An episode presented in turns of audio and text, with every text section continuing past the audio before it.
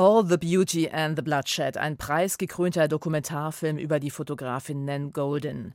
Der elektronische Spiegel, die Wissenschaftsjournalistin Manuela Lenzen über künstliche Intelligenz und was diese über menschliches Denken verrät. Und Dialog unmöglich. Je länger der Angriffskrieg dauert, desto heftiger wird auch der Kulturkampf zwischen ukrainischen und russischen Intellektuellen.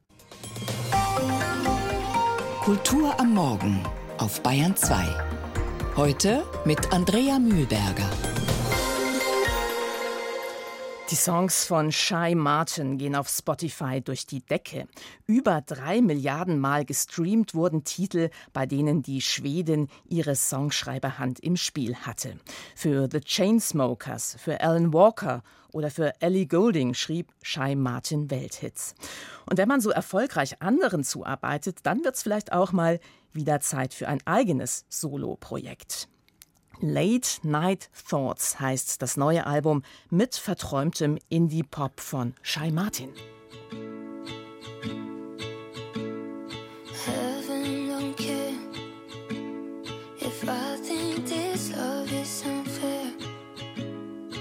I could be all day,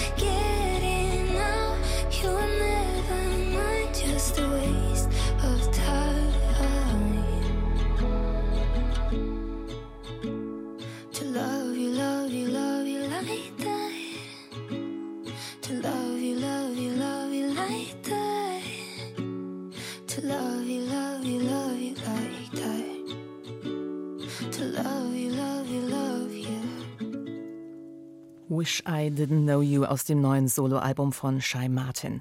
Die Songs der Schwedin handeln von psychischer Gesundheit, Genesung und auch von ihrer Suche nach Glück.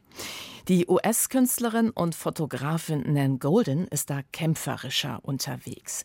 Seit den 70er Jahren hält sie das amerikanische Elend mit ihrer Kamera fest, bringt Menschen zum Strahlen, die vom Leben benachteiligt sind. Oder Sie prangert Missstände in der Kunstwelt an. Und an erster Stelle steht da für sie der US-Pharmariese Sackler.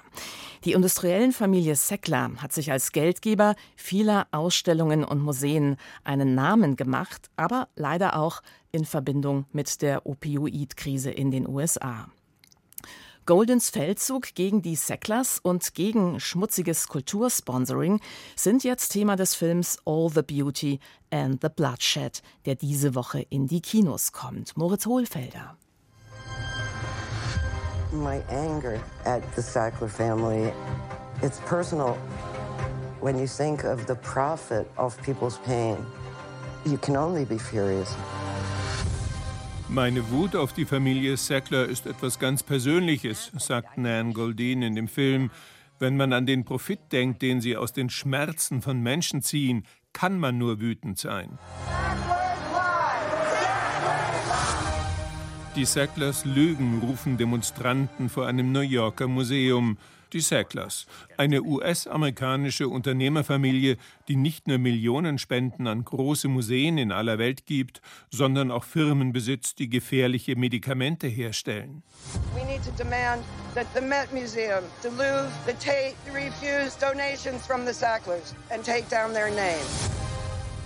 Die Fotografin Nan Goldin nahm 2014 das Schmerzmittel Oxycontin, das ihr nach einer Operation verschrieben wurde.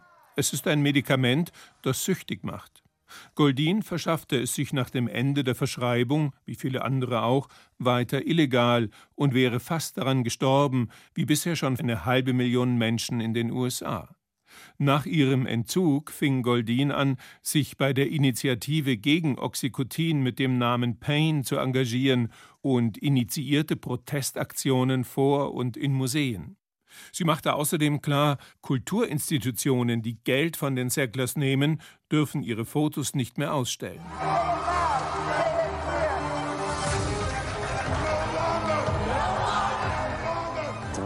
Davon erzählt All the Beauty and the Bloodshed. Museen wie das New Yorker Guggenheim oder die National Gallery in London oder der Louvre in Paris lehnen es inzwischen ab, noch Geld von den Sacklers zu nehmen und waren dann sogar bereit, Teile der Gebäude, die nach den Sacklers benannt sind, etwa einen Sackler Wing, umzubenennen. Nan Goldin konnte mit ihrem Protest wirklich etwas verändern. Photography is like a flash of euphoria and gave me a voice. Regisseurin Laura Poitras verwebt in All the Beauty and the Bloodshed die US-Opioid-Krise mit der Lebensgeschichte und künstlerischen Arbeit der großen amerikanischen Fotografin. Nan Goldin, geboren 1953, begleitet mit ihren Bildern seit den 70er Jahren den amerikanischen Underground und das Leben von Menschen, mit denen sie in Berührung kam, Ihre Fotografien sind von einer schonungslosen Direktheit in der Abbildung von Leid, Gewalt, Sex, Armut und Unterdrückung. Ihre berühmteste Arbeit ist die Tonbildschau, die Ballade der sexuellen Abhängigkeit. Die kannte auch Laura Poitras schon, bevor sie selbst Goldin begegnete und anfing, mit ihr über einen Film nachzudenken. As an artist, I, I've known about Nan's work and has, have admired it since the, the Ballad of, of Sexual Dependency was first released as a book and then as a slideshow. Laura Poitras gibt Nan Goldin auf sehr intime Art und Weise eine Bühne für ihren Blick auf die Welt. Die Fotografin spricht berührend ehrlich und offen über sich selbst, über eigene Krisen, das Patriarchat, das nach wie vor über die Frauen und die Welt herrsche, über Kunst und die Verlogenheit von gesellschaftlichen Dialogen. Viele Themen würden nach wie vor tabuisiert und ausgeblendet, mit ihrer Arbeit und ihren Aktionen wolle sie das ändern, und deshalb sei es wichtig gewesen, in dem Film nichts zu verheimlichen oder zu bagatellisieren. Because I was talking to Laura And that was really what inspired all that. Mich hat es sehr inspiriert, mit Laura Poitras zu sprechen. Sie hat mir sehr persönliche und auch unangenehme Fragen gestellt. Es ist wie eine Therapie ohne Therapeutin gewesen. Als Künstlerin bin ich Öffentlichkeit zwar schon lange gewöhnt, aber das ist jetzt eine andere Sache. Es geht weit über die hermetische Kunstwelt hinaus. Im Kino erreicht man ein sehr viel breiteres Publikum und einen Film kann man irgendwann auch im Fernsehen sehen oder streamen.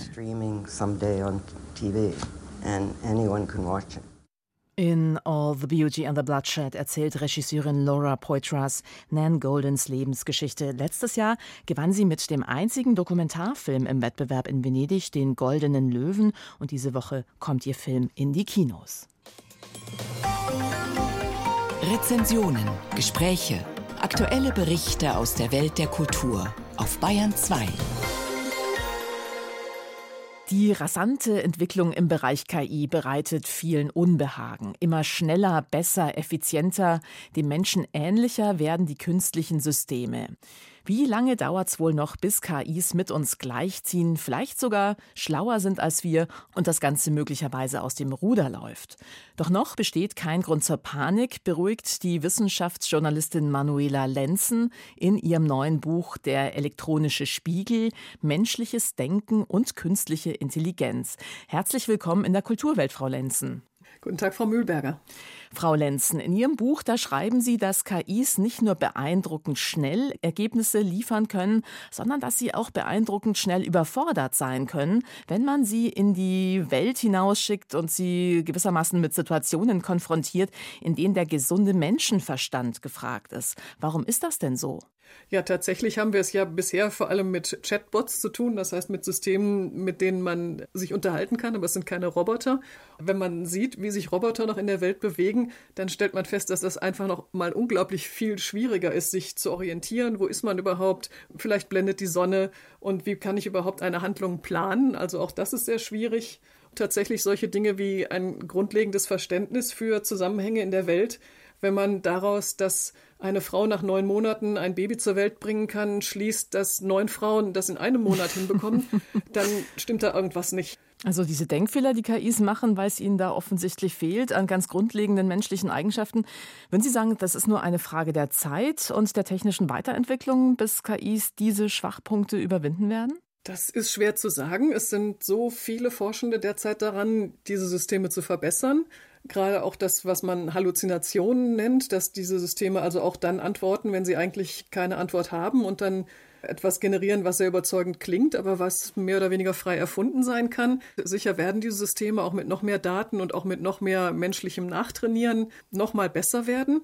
Unter Umständen führt das aber dazu, dass sie uns tatsächlich länger darüber täuschen, womit wir es zu tun haben. Dass es nämlich immer noch Systeme sind, die die Welt ganz anders sehen als wir. Und je besser diese Systeme sind, je weniger sie Fehler machen, äh, je weniger sie kuriose Dinge produzieren, an denen wir erkennen können, dass sie eben anders funktionieren, desto weniger haben wir das im Hinterkopf und desto eher verlassen wir uns darauf. Also was tatsächlich mit uns passiert, wenn wir rechnen, planen, denken, argumentieren, forschen, also uns auf intelligente Weise beschäftigen, das ist ja bisher noch nicht wirklich geklärt. Ein Vergleich mit KIs, schreiben Sie, könnte uns da weiterhelfen. Inwiefern? Ja, in der Tat wird immer deutlicher, dass es zumindest ganz viele Bedingungen und Voraussetzungen gibt, die man offenbar nicht ungestraft weglassen kann, wenn man ein intelligentes System bauen möchte. Es scheint so zu sein, dass solche natürlichen Prozesse wie das Durchlaufen einer Kindheit, aber auch das sich bewegen in einer Umgebung dazu führen, dass die Daten, mit denen wir es zu tun haben, auf eine bestimmte Weise vorgefiltert werden und dass durch dieses Vorfiltern wir in der Lage sind, wichtige von unwichtigen Dingen zu unterscheiden. Es ist ja nicht so, dass die intelligenten Systeme, mit denen wir heute zu tun haben, zu wenig Pixel oder zu schlechte Kameras hätten. Und trotzdem haben sie Probleme damit, ein Stoppschild zu erkennen, wenn jemand ein paar Aufkleber drauf gemacht hat. Und irgendwie sehen die eben nicht, worauf es ankommt. Und vielleicht haben eben diese ganzen Dinge, die wir gerne vergessen, wenn wir nur diesen klassischen Intelligenzbegriff im Kopf haben, damit zu tun, diesen Systemen zu ermöglichen, die Dinge wahrzunehmen, auf die es wirklich ankommt. Ich finde ja auch eine ihrer interessantesten Thesen ist ja zum Beispiel, dass Avatare vielleicht ein bisschen mehr Spielplatzerfahrung sammeln sollten oder KIs, wie wir Menschen, ein bisschen schlafen sollten, um sich wieder besser konzentrieren zu können. Was meinen Sie damit, Frau Lenzen? Einfach Stecker raus? Nein, tatsächlich gibt es einen Bereich, der nennt sich Entwicklungsrobotik. Das ist diesem Bereich der Entwicklungspsychologie, wie es sie für Menschen gibt, nachempfunden da versucht man tatsächlich den künstlichen Systemen so etwas wie eine künstliche Kindheit mitzugeben. Das kann man entweder mit, mit Robotern machen, aber das ist natürlich sehr aufwendig und es ist relativ zeitraubend und teuer. Man kann es auch mit Avataren, also mit im Computer simulierten Agenten machen und ja, lässt diese Systeme dann tatsächlich erst einmal ihren Körper erkunden, ihre Umgebung erkunden, lässt sie tatsächlich auch mit Spielkameraden auf meist virtuellen Spielplätzen sich dann tummeln, mit der Idee, dass sie, wenn die auf diese Weise ihre Umgebung erkunden, stabilere Begriffe entwickeln, als wenn sie nur Textmengen auf Muster durchsuchen. Und was das Schlafen angeht, da geht es eigentlich vor allem um das Träumen, aber auch da hat man festgestellt, dass wenn man lernenden Systemen so eine Art Grundrauschen einspielt zwischen ihren Lernphasen, dass sie besser lernen, wenn sie zwischendurch mal ein bisschen träumen dürfen. Aber kann man KIs denn tatsächlich sensibler machen oder ihnen schmecken, fühlen, riechen beibringen? So wie man ein System bauen kann, das Bilder klassifizieren kann, kann man auch versuchen, Systeme zu bauen, die riechen oder schmecken. Aber das sind die technischen Äquivalente davon. Also die Funktion wird technisch nachgebildet, aber das bedeutet nicht, dass das System schmeckt, tastet, empfindet wie wir. Das Fühlen, wie es ist, das ist nicht dabei. Und also für mich auch irgendwie so ein bisschen die Gretchenfrage, wie ist es denn mit Glaubensfragen, mit der Religion, mit moralischem Empfinden? Lässt sich Moral trainieren? Bis zu einem gewissen Grad ja. Tatsächlich funktioniert das auf einer basalen Ebene schon einigermaßen. Also es gibt Systeme, die zum Beispiel einen Unterschied machen können zwischen Zeit totschlagen ist in Ordnung, Menschen totschlagen ist nicht in Ordnung. Also solche Dinge lassen sich durchaus lernen.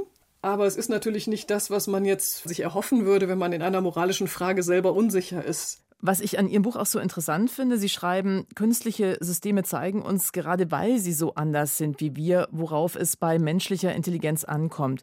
Also wir benutzen sie als elektronischen Spiegel, sehen, was ihnen fehlt und erfahren dann ganz viel über uns. Was genau haben Sie, Frau Lenzen, hat die Forschung denn da schon herausgefunden? Ja, was ich sehr spannend fand, ist, wie vielfältig Intelligenz tatsächlich ist. Und Intelligenz hat bei Menschen natürlich auch immer mit dem Zusammenspiel mit anderen Menschen zu tun, mit dem Aushandeln von akzeptablen Lösungen, mit dem Planen für die Zukunft, mit der Erkenntnis, dass man sich die Zukunft anders vorstellt als die Vergangenheit. Also alle diese Dinge, die die lernenden Systeme auch nicht aus den Daten der Vergangenheit entnehmen können. Die können sich nicht vorstellen, dass wir uns die Zukunft anders wünschen, als die Vergangenheit stattgefunden hat. Solche Dinge finde ich sehr spannend, ja, und vor allem eben, dass man jetzt wirklich nach sowas schaut wie Kindheit, Sozialkontakte, Körper. Und es scheint so zu sein, dass wir ganz viel Datenverarbeitung in Anführungsstrichen gar nicht im Kopf erledigen müssen, sondern die ergibt sich dadurch, dass wir eben Körper haben, die Informationen vorfiltern, dass wir uns in einer Umgebung bewegen, die freundlicherweise so stabil ist, dass man sich ganz gut auf sie verlassen kann. Ich muss kein fotografisches Abbild des Weges zur Arbeit im Kopf haben. Das reicht völlig, wenn ich weiß, an dem Hochhaus muss ich abbiegen. Alle diese Dinge tragen zur Intelligenz bei. Und das hat man, glaube ich, durch die künstliche Intelligenzforschung auch verstanden, dass man diese ganzen Aspekte nicht einfach weglassen kann. Es ist ja schön und hilfreich, wenn uns jetzt KIs dabei helfen können, dass wir uns selber besser verstehen lernen. Aber wohin führt das Ganze? Wo liegen denn die Gefahren bei der Entwicklung von KIs? Ja, das wird natürlich derzeit viel diskutiert. Aber man muss doch auch sehen, dass diese Systeme keine eigene Agenda haben. Es ist nicht die Frage, machen die Systeme sich selbstständig und tun dann was mit uns, sondern was tun wir mit diesen Systemen? Und da sehen wir natürlich schon heute, dass wir in den sozialen Medien immer häufiger konfrontiert werden mit Fakes aller Art. Welche Folgen der Einsatz dieser Systeme auf den Arbeitsmarkt haben wird, wird man sehen. Ein Punkt ist sicher auch, dass diese sehr großen Systeme von großen Konzernen trainiert und entwickelt werden. Da ist die Frage, ob das wirklich wünschenswert ist, wenn solche großen privatwirtschaftlich geführten Unternehmen letztlich so etwas wie zentrale Infrastruktur und Kommunikationsinfrastruktur beherrschen und kontrollieren.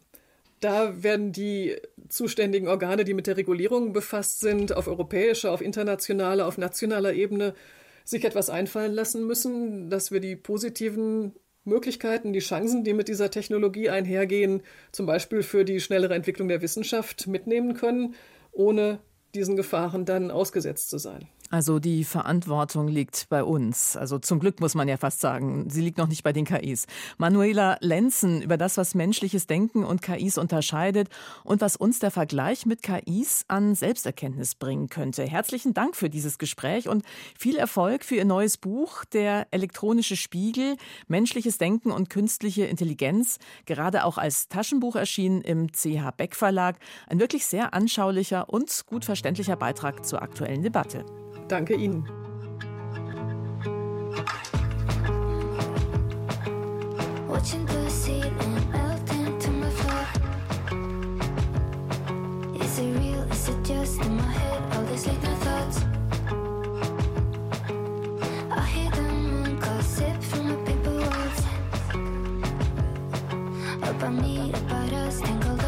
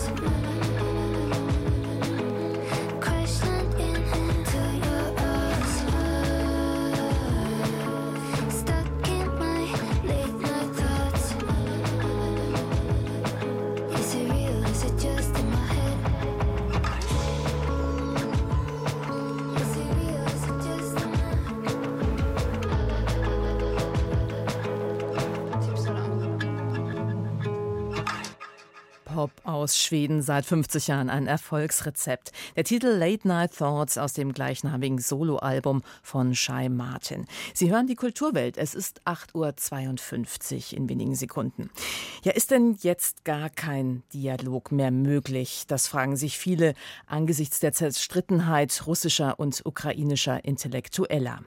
Wie verfahren die Lage ist, zeigt der Austritt der russischen Schriftstellerin Marsha Gessen aus dem Vorstand Stand des PEN Amerika vergangene Woche. Gessen, die 2019 in Leipzig mit dem Buchpreis für europäische Verständigung ausgezeichnet wurde, konnte als Russin kein Verständnis dafür aufbringen, dass der PEN eine Veranstaltung mit regimekritischen russischen Autorinnen absagt, absagte, und zwar auf Druck von ukrainischer Seite. Nur ein Beispiel eines Kulturkampfs, den Christine Hamel kommentiert. In Russland kreischen sie, sie canceln uns. In der Ukraine beklatschen sie diejenigen, die durchsetzen, dass russische dissidente Künstler ausgeschlossen werden von Festivals, Ausstellungen und Konzerten. Der Krieg im Jahr zwei fährt tief hinein in Köpfe und Kultur. Je länger die Kampfhandlungen und der Raketenbeschuss dauern, desto größer wird der ukrainische Hass auf alles Russische. Ziel der Verachtung sind vor allem die sogenannten guten Russen, liberale Künstler, Intellektuelle und Oppositionelle, die Russland verlassen haben. Ukrainische Künstler und Intellektuelle werfen ihnen vor, ihre Zitat Arbeit nicht erledigt zu haben. Sie erwarten, dass die guten Russen die historischen und strukturellen Gründe für den Krieg aufarbeiten, sich mit der kolonialen und imperialen Geschichte Russlands auseinandersetzen und den Krieg nicht als eine Folge des putinschen Machtapparates auslegen, nicht als Mittel des Regimes, seinen Machterhalt aufrechtzuhalten. Der Generalvorwurf, auch die guten Russen stecken tief drin in jahrhundertealten Paradigmen russischer Gewaltverherrlichung und imperialer Ansprüche. Die Geschütze in der verbalen Debatte sind bisweilen enorm und bedienen übelste Vorstellungen von Nationalcharakter. Die Russen sind Menschen, die auf ihren freien Willen verzichten und dem Bösen nicht widerstehen können, schreibt etwa der ukrainische Schriftsteller Artyom Chapeje, der zurzeit als Soldat in der ukrainischen Armee dient.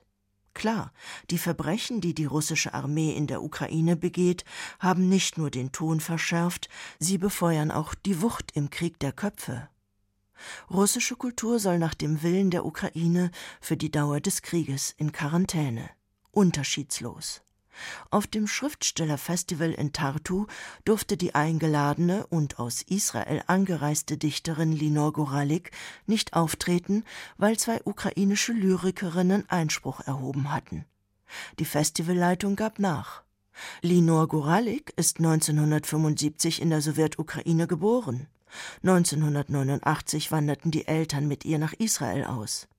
Im Jahr 2000 ging sie nach Russland, verließ das Land aber 2014 wieder in Richtung Israel. Ihre Teilnahme am Festival im Mai hielten Olerna Husseinova und Anna Gruver für inakzeptabel, weil Linor Goralik seit April 2022 die Online-Zeitschrift Russian Oppositional Arts Review herausgibt, kurz ROR. Ein Magazin, das sich gegen das kriminelle Moskauer System stellt, wie es heißt. Olena Husseinova wirft der Zeitschrift indes vor, Russischsprachige zu schützen und sich mit Zitat ein paar ukrainischen Nachnamen zu schmücken. Denn auch ukrainische Intellektuelle steuern Ruhr Beiträge bei. Es dauerte nicht lange bis zum nächsten Ausschlussskandal.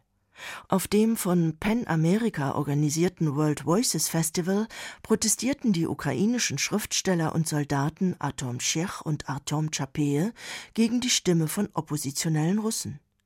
Auch in diesem Falle entschieden sich die Veranstalter gegen den Auftritt von Russen beim Festival, woraufhin die russisch-amerikanische Publizistin Mascha Gessen aus dem Vorstand von PEN America austrat.